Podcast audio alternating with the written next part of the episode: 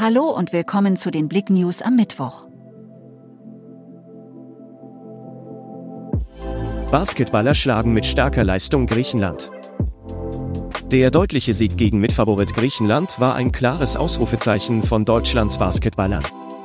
Das Team um Kapitän Schröder und Jungstar Wagner greift nach einer Medaille und trifft am Freitag im Halbfinale auf Spanien.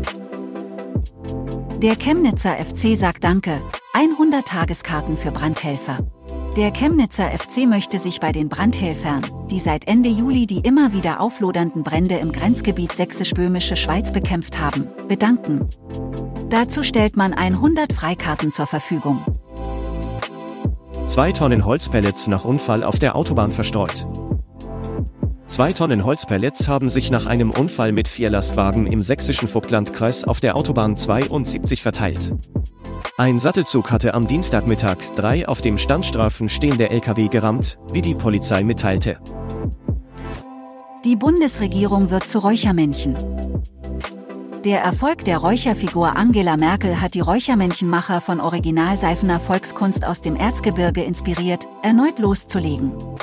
Jetzt kommen die Ampelräuchermännchen Olaf, Annalena und Christian, frohlockt Erfinder Sven Körner. Danke fürs Zuhören. Mehr Themen auf blick.de